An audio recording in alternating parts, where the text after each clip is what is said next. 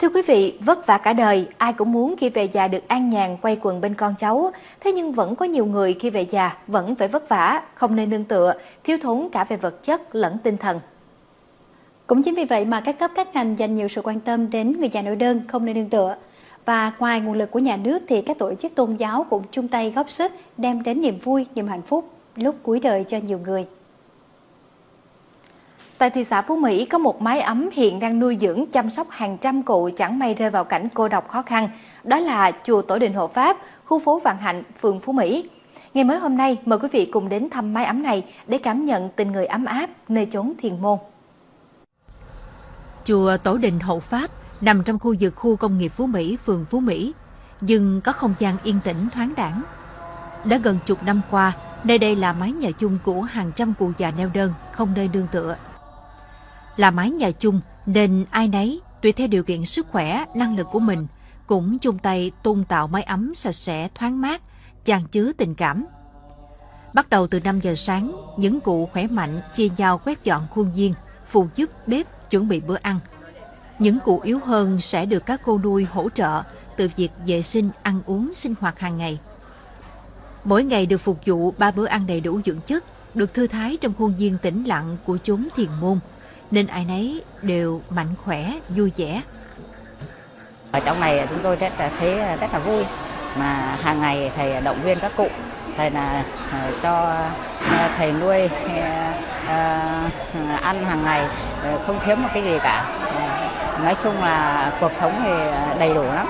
Còn cụ nào cũng vui vẻ. Để sống trong môi trường như thế này là thật là là là hạnh phúc lắm không ai thể có thể nghĩ rằng đến cuối cuộc đời của mình mà lại có một cái cuộc sống như thế này các thầy nghĩ mà các thầy yêu thương chăm lo đầy đủ chăm lo cho các cụ là hàng chục cư sĩ sống tại chùa đã hàng chục năm.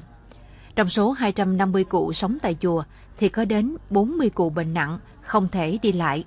Nên chùa cũng thành lập nhóm phụ trách công tác chăm sóc các cụ này, cả về việc vệ sinh, ăn uống, đi lại, lẫn động viên tinh thần, giúp các cụ sống vui, sống khỏe. Nhiều cụ già ở ngoài đời á, người ta bị con cái hắt hủi á, dưới thật ra là bị khổ sở vì hoàn cảnh đó.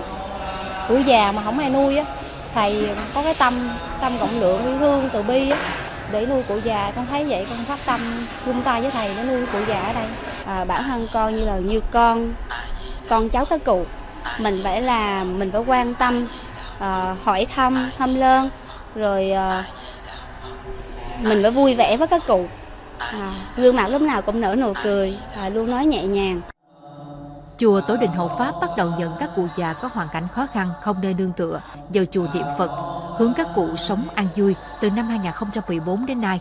Hiện tại, cơ sở đang nuôi dưỡng chăm sóc cho 250 cụ từ 70 đến hơn 90 tuổi.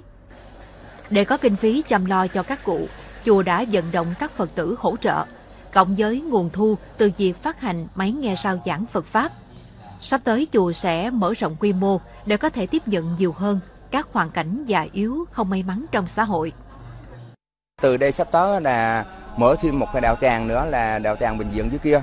Thì cái đây là cái góc cái góc mà rồi à, mở thêm đạo tràng bên đó và tiếp nhận các nuôi các cụ già tiếp tiếp một đạo tràng nữa thì sắp tới năm nay là bắt đầu tiến hành mà các cụ giờ đây là toàn là là nhận hết chứ không có bỏ ai.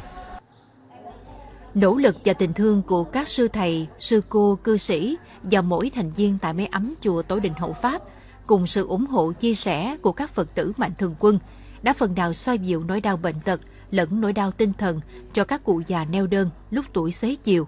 Để tất cả thấy rằng cuộc sống này vẫn còn đó những điều tốt đẹp hạnh phúc